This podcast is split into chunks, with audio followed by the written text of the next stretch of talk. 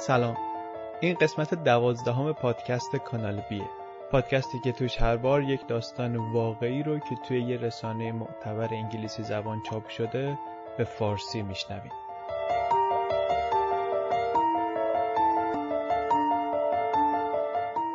داستان قسمت دوازدهم کانال بی یه داستان طولانی و پیچیده و هیجان انگیزی به اسم مستر ماین مغز متفکر.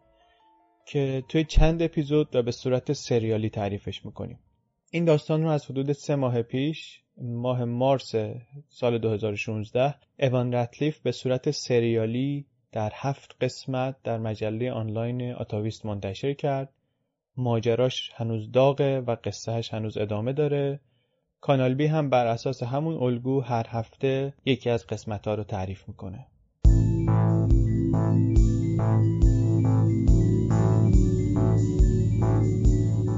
کانال بی رو به هر کسی که فکر می‌کنید شنیدن قصه های تازه و واقعی رو دوست داره معرفی کنید.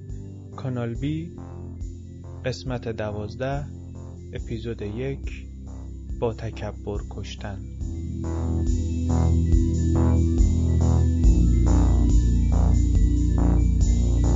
یه رفتگر فیلیپینی به اسم جرمی جمینا ساعت شیش و نیم صبح روز 13 فوریه سال 2012 در شهر تایتای یه شهر کوچیکی در شرق مانیل یه ساعتی شرق مانیل.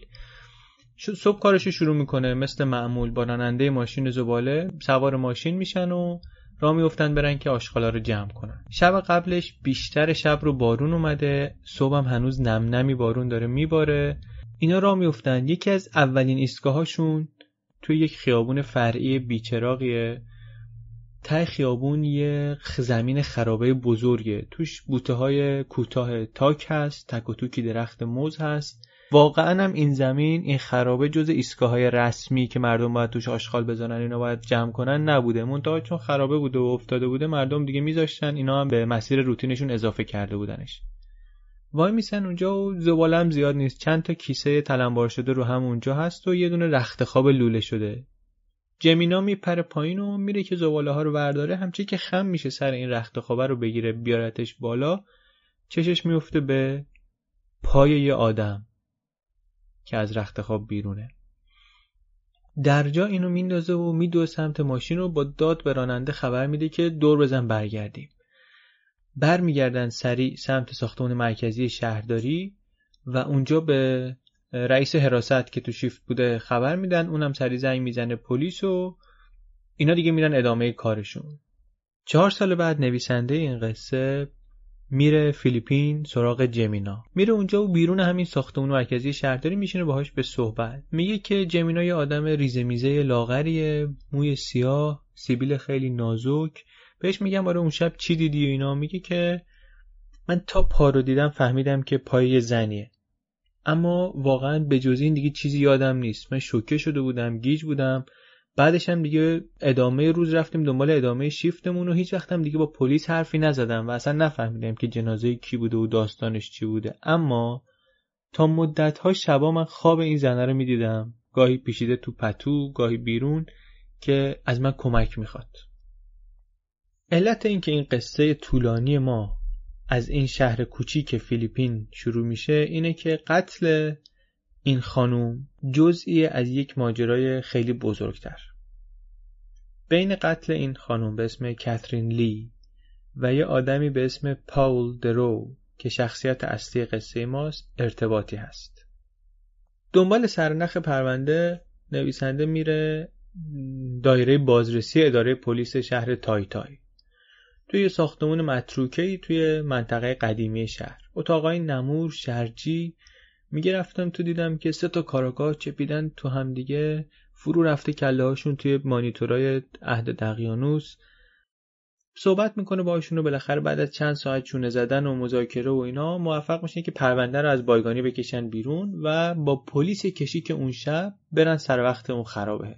اون ور خیابون یه پیرزنی نشسته کنار جاده دکه داره چیز میز میفروشه. میره با اون صحبت می‌کنه. خانم میگه که من اون شب و یادمه. اون روز صبح و یادمه. که اینا آمدن و پلیس آمد و اینا رو بردن و اینا.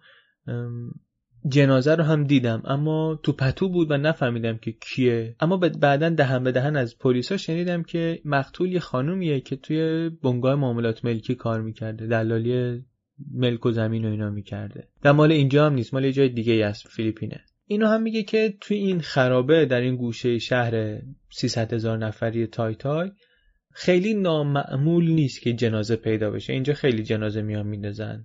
غالبا هم مسله شده و تیکه تیکه و چپونده تو کیسه زباله و اینا.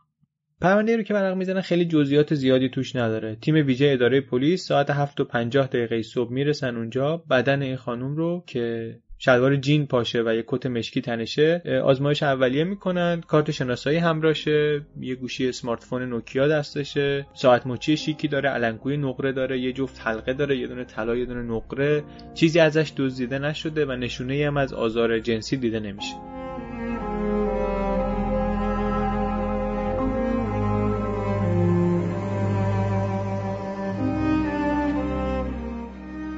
چند روز بعد از اینکه جنازه کاترین لی کشف شد شوهرش با سازمان بازرسی فیلیپین تماس گرفت و درخواست کرد که به این پرونده رسیدگی کنند.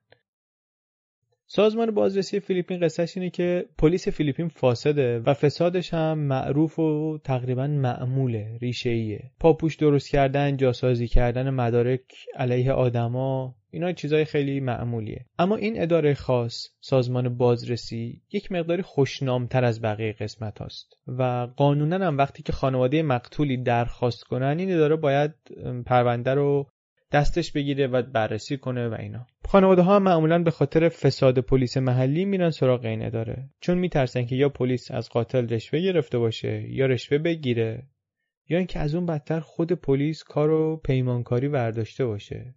آدمکشی به صورت پیمانکاری یه تجارت پررونقیه توی فیلیپین. میگن که با 100 دلار میشه یه نفری رو اجیر کرد که یه آدمی رو بکشه. درآمد پلیس از اون طرف خیلی پایینه. 60 درصد پلیس های فیلیپین زیر خط فقر زندگی می‌کنن برای همین اعتماد به این پلیس کمه. این آقا هم تماس گرفته بود با این اداره بازرسی. دفتر مرکزی این اداره بازرسی به اسم NBA یه ساختمونی قدیمی. اتاقا شبیه اتاقای اداره های دولتی تقریبا همه جای دنیا. چرک مرده نور کم محتابی اینا. نویسنده میگه که من رفتم یه روزی اونجا با همراه یه همکار فیلیپینی که داشتم. دیدم که آره یه سری آدمای اونجا دارن کار می‌کنن. رو وایت بوردم اسم آدمایی که اینا دارن تعقیب می‌کنن اسم, مستعاراشون هست. کاردینال نشکش مکانیک مزدور آدمکش شجادل کاگبه اینا. فضای جالبی بود میگه. میگه بعد یه پلیسی آمد که گفتن که این پلیس مسئول این پرونده بوده. آدم خیلی وراجی هم بود. موی دومسبی و استعداد خیلی سرشاری می‌گفتن داره در پرتاب چاقو. خودش هم اصرار اصرار که باید ویدیوهای منو تو یوتیوب ببینین. از این آدمای خیلی نمایشی و اینا و خیلی پرصحبت. به اسم ریزالدی ریورا. ویدیوهاش هم اتفاقا جالبه. واقعا آدم ماهریه تو شلیک تفنگ و پرتاب چاقو. تو یکیش یه آینه گذاشته از روی شونش پشت سرش رو نشونه می‌گیره از فاصله 20 متری یه کردیت کارتی رو نصف می‌کنه. کاری نداریم. این آدمیه که بعد از درخواست شوهر کاترین لی میشه مسئول این پرونده. میاد میشینه با اینا میگه من میشینم با شما صحبت می‌کنم. میبرشون توی اتاق خیلی محقری و از این صندلی پلاستیکی های ساندویچ فروشی ها میشینن و میگه که من به جز اسم و آدرس شاهدای پرونده که قانونا نمی‌تونم بهتون بدم هر سوال دیگه که داشته باشید در خدمتم. این یک ساعتی با اینا حرف می‌زنه. طبق عادتم هر چیزی که میگه یه جوری میگه انگار حقیقت محضه. یعنی یه چیزی که خودش انگار با چشم خودش دیده ولی واقعا هر چیزی که می‌دونه رو بهشون میگه. میگه که اوایل فوریه 2012 کاترین لی یه ایمیلی می‌گیره از یک مرد کانادایی به اسم بیل مکسول که میگه من در مانیل زندگی می‌کنم و یه شریکی دارم به اسم تونی. ما می‌خوایم یه ملکی رو برای سرمایه گذاری بخریم. تو اینترنت گشتیم شما رو پیدا کردیم. خوشنامی تو منطقه بزرگی از جنوب فیلیپین هم کار می‌کنی. می‌خوایم که با شما کار کنیم. خانم لی چند سال قبل از این رئیس اتحادیه محلی بنگاه های املاک بوده چند تا جایزه برده تقدیرنامه برده. یه خانمی 43 ساله البته جوانتر هم به نظر می‌رسه. خیلی خوشتیپ خیلی خوشرو خندرو دوستای زیاد زندگی خوب مرتب همه چی. معمولا از خونش کار می‌کنه. یه خونه خیلی شیک و جذابی داره توی یه منطقه مرفه نشینی در لاس پیناس که تازه این خونه رو خریده همراه با شوهرش به کمک یه کمیسیون خیلی خوبی که توی یه معامله چربی گرفته بوده. بیشتر سفارش های کاریش رو هم از اینترنت می‌گیره. برای همین وقتی که این ایمیل رو می‌بینه در جا قرار می‌ذاره با این آدم کانادایی بدون اینکه هیچ سابقه ای از طرف چک کنه. به قول این پلیس ریورا همین چک نکردن سابقه هم آخرش به فناش داد. بیل و تونی نگفتن که دقیقا دنبال چه جور جایی میگردن. فقط گفتن می‌خوان جنوبتر از لاسپیناس باشه دیگه مهم نیست که مسکونی باشه یا زمین آماده ساخت باشه یا تجاری باشه یا ویلا باشه یا هرچی فقط اینکه سرمایه گذاری مطمئنی باشه کافیه. این یه دو روزی اینها رو با ماشین برد این ور ولی به نظر می رسید که آقایون آماده این که پول وسط بیارن نیستن هنوز. برای سومین روز قرار گذاشته بودن که صبح روز دوازده فوریه دم در کافی شاپ استارباکس که یه جایی که خیلی هم از خونه لی دور نبود همدیگه رو ببینن. اون روز سه تا دلال دیگه هم که لی ازشون کمک خواسته بود با اینا هم سفر شده بودن. کانادایی با یه ون تویوتای نقره میان. بیل یه آدم قد بلندیه قد 180 شکم قابل توجه ریش پر. اون یکی تونی صورت ستیقه اصلاح شده مرتب کلاه کپ. میان و از اونجا میرونن به یه مجتمعی به اسم پوندروسا. یه جای در 60 کیلومتری جنوب, جنوب مانیل. قبلا باغ گل بوده. یک زمینی رو اونجا بهشون نشون میدن مناسب برای پروژه های ساخت و ساز. می‌بینن و بعد نهار رو میرن ساعت سه و نیم می‌خورن توی یه رستوران محلی. همراه با دو تا زمینداری که باز لی دعوت کرده بوده که باهاشون باشن چند ساعتی. بعد از اونجا همه با هم راه میفتن سمت یه مزرعه گل دیگه ده کیلومتری اونجای قبلی. ساعت چهار و نیم می‌رسن اونجا یه ساعتی دور می‌زنن. بعد که وقت برگشتن میشه اون دلالا و اون زمیندارا میرن توی ماشین. تونی و بیل به لی میگن که شما هم دیگه بیا با ما توی این تویوتا که دیگه صحبت کنی. یک زمانی در این ده ساعت آینده چهار بار از فاصله نزدیک به سر لی شلیک میشه و بعد پیچونده میشه بدنش توی پتو و انداخته میشه توی اون زباله ها.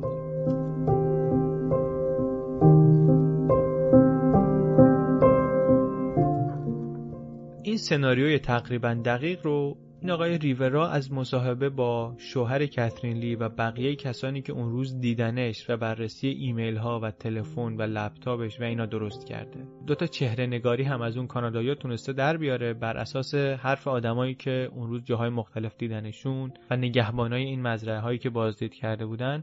اما سر اصل کار یعنی پیدا کردن قاتلا کارش به مانع برخورد کرده. با اداره مهاجرت و اینا که چک می‌کنه می‌بینن که تونی و بیل اسما به نظر می‌رسه اسمای ساختگی بودن. شواهد فیزیکی هم خیلی کمن. تویوتایی که اون روز آدما دیده بودن پلاک نداشته یه پلاک موقت داشته یعنی. و وقتی که رد اون پلاک موقته رو از فروشگاه ماشین تویوتا می‌گیرن به جایی نمی‌رسن. هیچی با هیچی نمی‌خونه. نتیجه می‌گیرن که ماشین احتمالا اجاره بوده و پلاکش هم قلابی. بدون ماشینم عملا نه اثر انگشتی در کار نه مویی هست نه هیچ. چیزی که توجه ریورا رو توی این جنایت به خودش جلب کرده بود این بود که زیر هر چشملی دو تا گلوله خورده بود. طبق گزارش از تپانچه کالیبر 22 میگه که تجربه ما میگه که آدمکشا تو فیلیپین معمولا برای کشتن آدم از اسلحه کالیبر پایین استفاده نمی‌کنن. میرن سراغ سلاحهای جنگی و تفنگ کالیبر 40 و این این چیزا. این از معدود دفعاتی که من دیدم یک کسی با گلوله کالیبر 22 کشته شده. و قضاوت خودش این بود که این نشون میده که این جنایت یه چیز خاصیه. این اسلحه یه حالت امضای شخصی داره. تئوریش اینه که این یه آدم کشی احساسی نیست. یه کسی داره سعی می‌کنه که یک پیغامی برسونه. این آدم کشی از سر غروره که زیر چشم یه نفر رو با دوتا گلوله سوراخ کنی. این اینجوری آدم نمی‌کشن. توی بررسی هاش ریورا به پرونده یه خانم دیگه هم برخورد که اون خانم مأمور گمرک بود و شبیه همین لی کشته شده بود. البته خانواده اون خانم تصمیم گرفته بودن که دنبال پرونده رو نگیرن و به این اداره بازرسی نیان. بر همین خیلی دستش برای تحقیق و اینا باز نبود. بعد از چند ماه ریوران بالاخره از این پرونده جدا شد. پرونده های دیگه اومد قتل های دیگه اومد و این حرفا. دیگه این پرونده رفت کنار. اما مثل جرمی جمیرا این هم میگه که پرونده این مقتول ولم نمی‌کرد و شاید حالا به خاطر خشونت زیادش یا هرچی مدت ها من خوابش رو می‌دیدم. ولی واقعیت اینه که مدارک خیلی کم بود و بدون مدارک هم من نمی‌تونستم برم جلو. از سال 2012 تا 2015 این پرونده سه سالی خاک می‌خوره. تا اینکه آوریل 2015 از سفارت آمریکا به ریورا زنگ می‌زنن که DEA پلیس مبارزه مواد مخدر آمریکا یک اطلاعاتی درباره پرونده کاترین لی داره. قصه اینه که تقریبا دو سال قبل یعنی 18 ماه بعد از کشته شدن کاترین لی دی ای یه نفری رو گرفته بوده که خارج از آمریکا کارای اصطلاحا سکیوریتی می‌کرده. یه نظامی سابق ارتش آمریکا هم هست. رنجر بوده تو ارتش. از این دستگیری یک سری چیزایی در اومده یه پرونده های تکمیل شده و نهایتا منجر شده به این تماس تلفنی با ریورا. حالا ببینیم قصه این دستگیری چیه.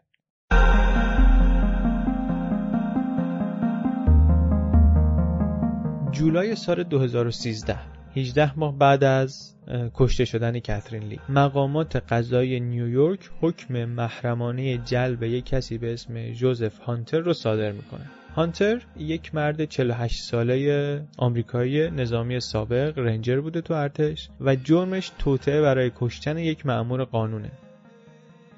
دقیق ترش اینه که اتهام هانتر این بوده که یک تیم از تروریست های بین المللی درست کرده که دو نفر یک خبرچین DEA و یک مأمور DEA رو برای یک کارتل کلمبیایی مواد مخدر بکشن. حکم جولای صادر میشه. 25 سپتامبر هانتر رو توی یک خونه تیمی در پوکت تایلند می‌گیرن و می‌برن آمریکا. دو نفر از اعضای تیم ترورش رو هم که رزومه کاریشون رو قشنگ ایمیل کرده بودن براش و اینا همزمان با هانتر در لیبریا می‌گیرن آفریقا. و چهارمی و پنجمیشون رو که داشتن اسلحه تهیه می‌کردن و برای عملیات آماده می‌شدن در استونی می‌گیرن. کل این ماجرا رو که آدم می‌خونه انگار که یه نمایش نویسی که یه شم خوبی هم برای توته های بین المللی داشته نوشتتش. در واقع این احساس خیلی احساس پرتی هم نیست به خاطر اینکه این عملیات دی ای در واقع یه عملیات دامگذاریه. اون قاچاقچی های کلمبیایی که سفارش کار رو دادن در واقع خودشون یه سری خبرچینن که نقششون رو خیلی خوب تمرین کردن جلسه هاشون و گفتگوهاشون رو و دارن دام می‌ذارن برای اینا. اون خبرچین و اون مأمور DEA که اینا قراره بکشتن در واقع اصلا وجود ندارن. اون خونه تیمی در پوکت تایلند مدت هاست که توش دوربین و میکروفون کارگذاری شده و همه چیزش تحت نظره. ماه هاست که DEA داره این هانتر رو بهش طعمه میده و دنبال خودش می‌کشه. DEA بهش کارهای خوردریزی میدن. نگهبانی از یه محموله مواد تو دریای کارائیب یه کار کوچیک این طرف یه کار کوچیک اون طرف آمادش می‌کنن برای این نقشه بزرگ. وقتی که گرفتنش در ماه سپتامبر وقتی وزارت دادگستری آمریکا اعلام کرد که هانتر رو گرفتن خبرش مثل بمب ترکید. اسم مستعار این هانتر بود رامبو و تو فیلمایی که نشون می‌داد وقتی گرفتنش تیشرت هومر سیمپسون هم تنش بود. پروندهش اصلا یه پرونده عجیب غریبی بود. آدم کش بین المللی آدم از اینجا استخدام می‌کرد اونجا می‌برد پیمانکاری آدم میکش از این کارا. بعد آوردنش آمریکا. توی آمریکا پرونده های اینطوری که در سطح فدرال مطرح میشن معمولا به دادگاه نمی‌رسن. 95 درصد موارد اینطوریه که متهم جرمشو میپذیره و بدون اینکه بره دادگاه با مقامات سر یه مجازاتی توافق می‌کنن به خاطر اینکه وقتی دولت این همه منابع میاره پای کار که یه نفر زندانی کنه کمتر وکیلی هست که بتونه از پسش بر بیاد و دفاع مؤثری بکنه. در همین به نفع هر دو طرفه که قبل از رفتن به دادگاه به توافق برسن حالا ربط این پرونده دستگیری هانتر با قتل کاترین لی و با قصه ما چیه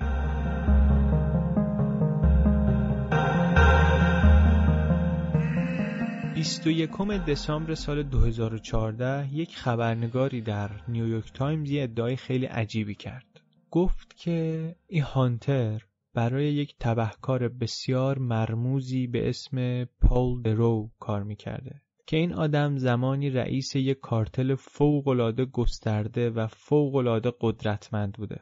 پال درو در سال 2012 دستگیر شده و الان دو ساله داره به عنوان یک خبرچین فوق محرمانه برای دولت آمریکا کار می‌کنه و اینه که کمک کرده که هانتر رو بگیرن. چند روز بعد یه روزنامه ای نوشت که این پال درو موفق ترین نابغه جنایتکاریه که تا حالا دربارش چیزی شنیدین. این موج رسانه‌ای جدید بیش از یک سال بعد از دسترسی هانتر یک چرخش تازه‌ای به ماجرا داد.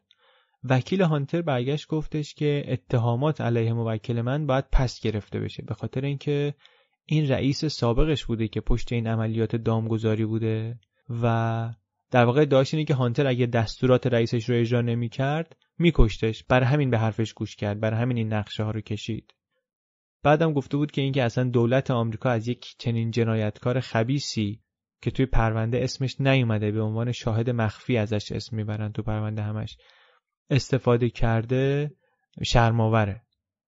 اینجا دیگه همه اونایی که ماجرا رو دنبال می‌کنن می‌دونن که شاهد مخفی که تو پرونده است همون پاول دروه اما توی هیچ مدرک دولتی اسمش نیست.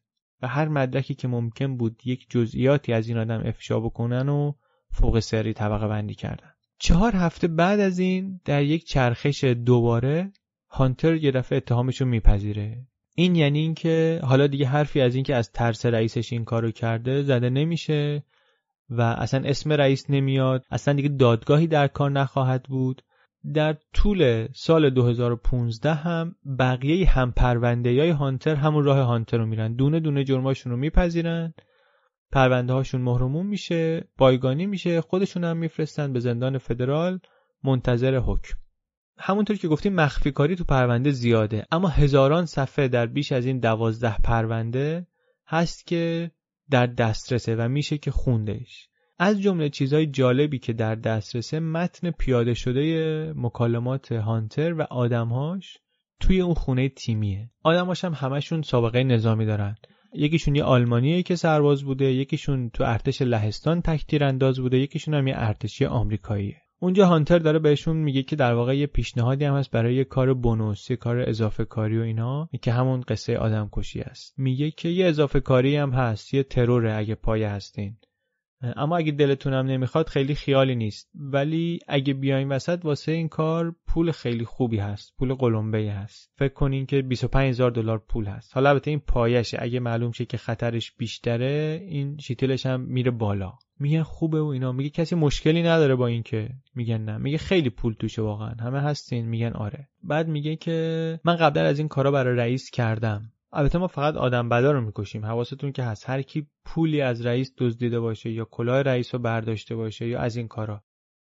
اینا همه آدمای غلطن که ما میریم دنبالشون. نگران آدمای بیگناه نباشیم. ما کاری به کار اونا نداریم. وقتی یه کاری رو می‌کنیم درست می‌کنیم. مثلا یکی یه بار که می‌خواستیم ادب کنیم گروگان نگرفتیمش. گولش زدیم که با همون بیاد بعد انداختیمش تو دریا بعد شلیک کردیم بهش. هر چی پول برده بود بهمون پس داد. دیگه چیکار کردیم؟ مثلا طلا قاچاق کردیم اسلحه جابجا کردیم.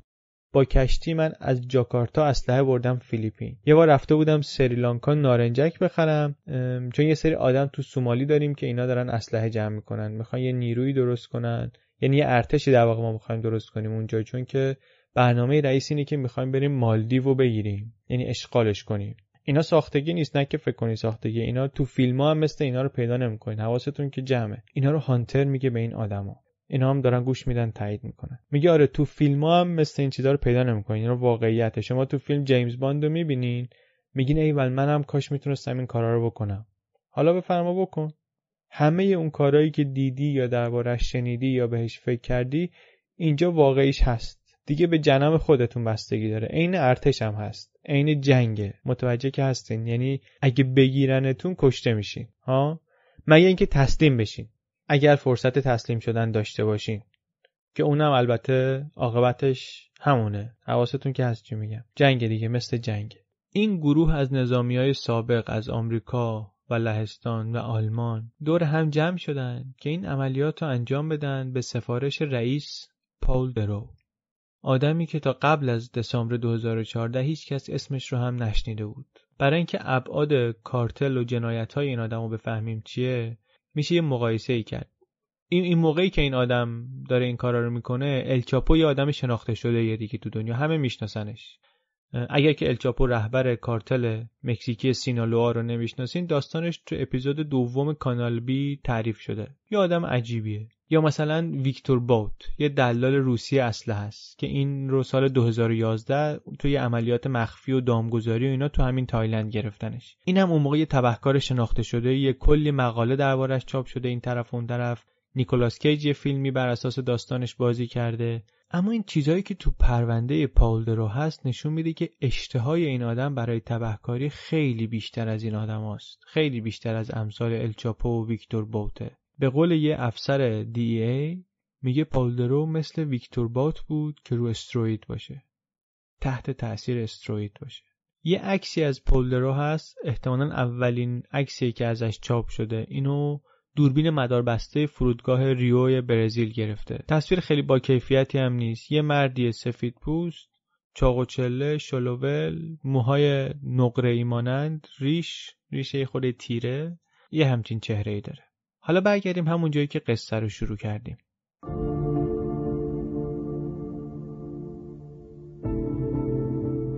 توی پرونده هانتر یه یادداشتی هم بود که نشون می‌داد که دادستان بر اساس فایل هایی که گوش داده اون مکالمات توی خونه پوکت عقیده داره که هانتر قبلا ترتیب کشته شدن آدم های دیگری رو هم داده از جمله دو تا خانم دلال ملک در فیلیپین. حالا سوال اینه که چرا باید یک تبهکار بین المللی یا آدمکش حرفه‌ای استخدام کنه بفرسته فیلیپین که دو تا دلال ملکو بکشن؟ توی یکی از این متنای پیاده شده هانتر درباره استخدام دو تا آدمکش حرف می‌زنه که برن یه مأمور گمرک رو بکشن که رشوه گرفته ولی کاری رو که باید انجام می‌داده نکرده. میگه که نمیشه که. جنس باید رد شه. شما پولو می‌گیری اما جنس رو رد نمی‌کنی. تکلیف چیه؟ میرن و خونه زندگی طرف و زیر نظر می‌گیرن و متوجه میشن که بجز کار گمرک تو کار املاک هم هست. میرن بهش میگن که چند تا خونه نشونمون بده ما می‌خوایم اینجا رو اجاره کنیم. میرن و یکی رو میپسندن و بعد میگن که ما می‌خوایم یه بار دیگه هم ببینیم. دفعه دوم که میرن دیگه حتی تو هم نمیرن. همون دم در بهش شلیک می‌کنن و جنازه هم تو همون خونه میندازن و میان. هانتر توی این صحبتاش میگه که این کار عالی و تمیز بود. اون روز بارون هم میومد هیچ آدمی هم بیرون نبود هیچ کسی هم ندیدشون. بینقص. یه جای دیگه یه اشاره ریز دیگه هم می‌کنه به کشتن یه دلال دیگه ملک. بعد میگه که این کار کار شلخته ای بود. میگه با معیارای من این کار اصلا تمیز انجام نشده بود. من دو نفر رو استخدام کرده بودم واسه اون کار بونوس پول خوبی هم بهشون دادم اما چرک کار کردن. این بود که بعد از کار اخراجشون کردم برشون گردوندم خونه دیگه هم صداشون نکردم.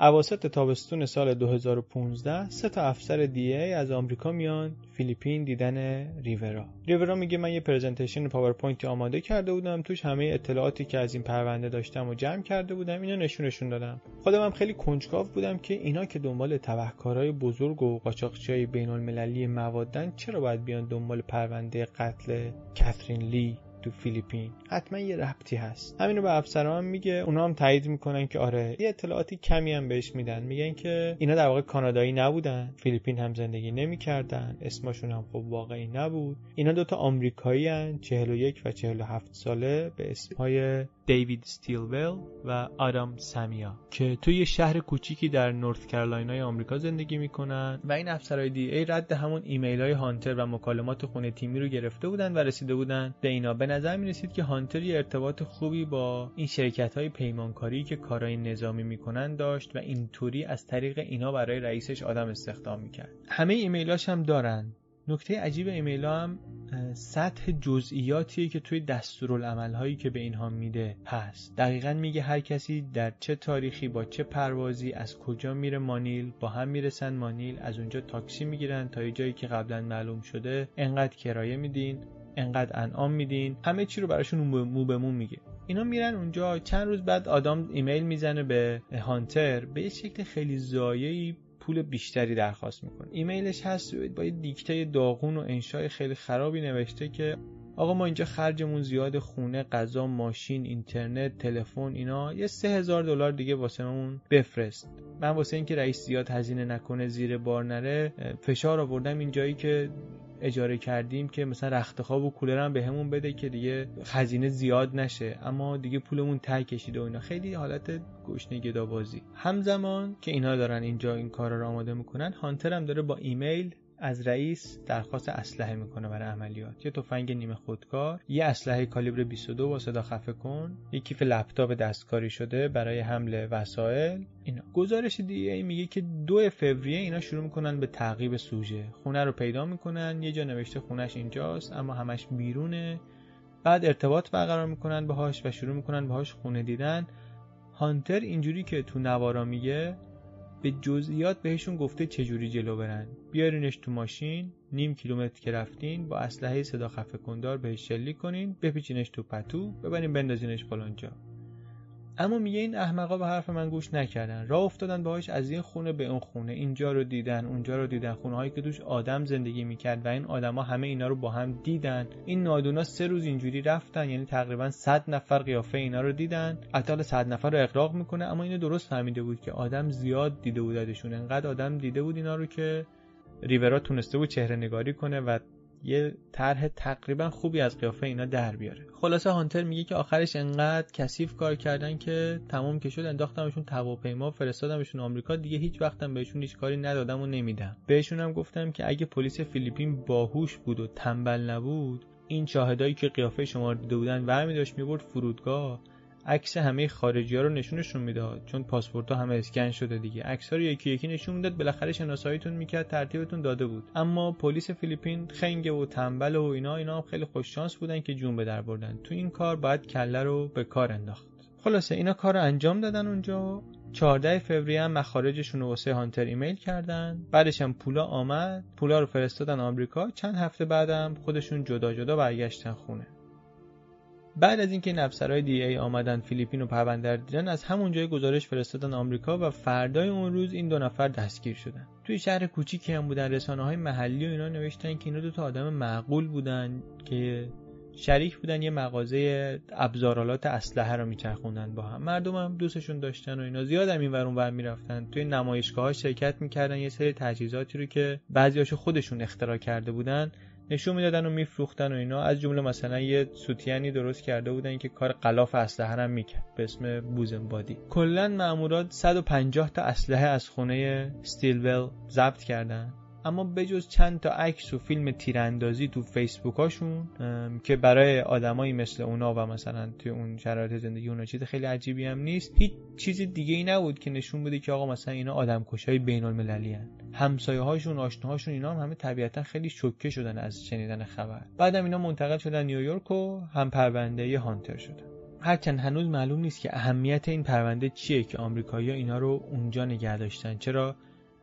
این دوتا رو نمیفرستن فیلیپین همون جایی که آدم کشتن همونجا محاکمه بشن. این کاترین لی کیه که برای کشتنش یه نفر باید هفتاد هزار دلار خرج کنه دو نفر رو از آمریکا بفرسته فیلیپین.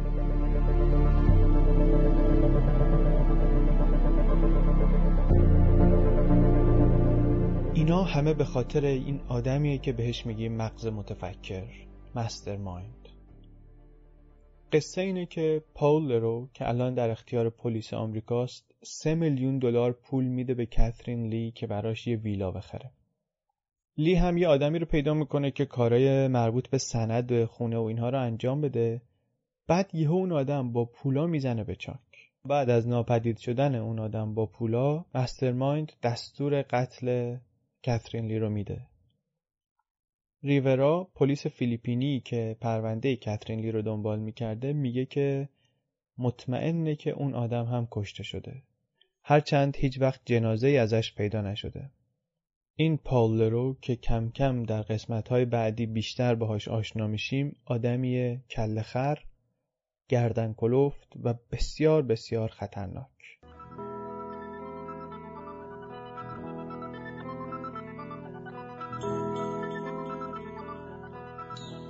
چیزی که شنیدین اپیزود اول از قسمت دوازدهم پادکست کانال بی به اسم Mastermind بود. پادکست کانال بی رو من علی بندری به کمک ناملیک تولید می‌کنم هر هفته یک قسمت از داستان Mastermind به صورت همزمان در ناملیک dot me و SoundCloud آپلود میشه. اگر پادکست گوش دادن رو دوست دارین به ناملیک .me سر بزنین. تعداد پادکست های خوب فارسی داره کم کم زیاد میشه و احتمالا می‌تونین یه چیزی پیدا کنین که به سلیقتون بخوره و خوشتون بیاد. قسمت دوازدهم کانال بی Mastermind رو به هر کسی که فکر می‌کنید شنیدن قصه های تازه و واقعی دوست داره معرفی کنید پادکست کانال بی رو در فیسبوک، توییتر و تلگرام با شناسه Channel B Podcast دنبال کنین تا هم از اومدن قسمت های جدید با خبر بشین هم یک سری مطالب حاشیه‌ای و تکمیلی جذاب درباره قصه Mastermind و قصه هایی که قبلا تعریف شدن به دستتون برسه. چنل دی پادکست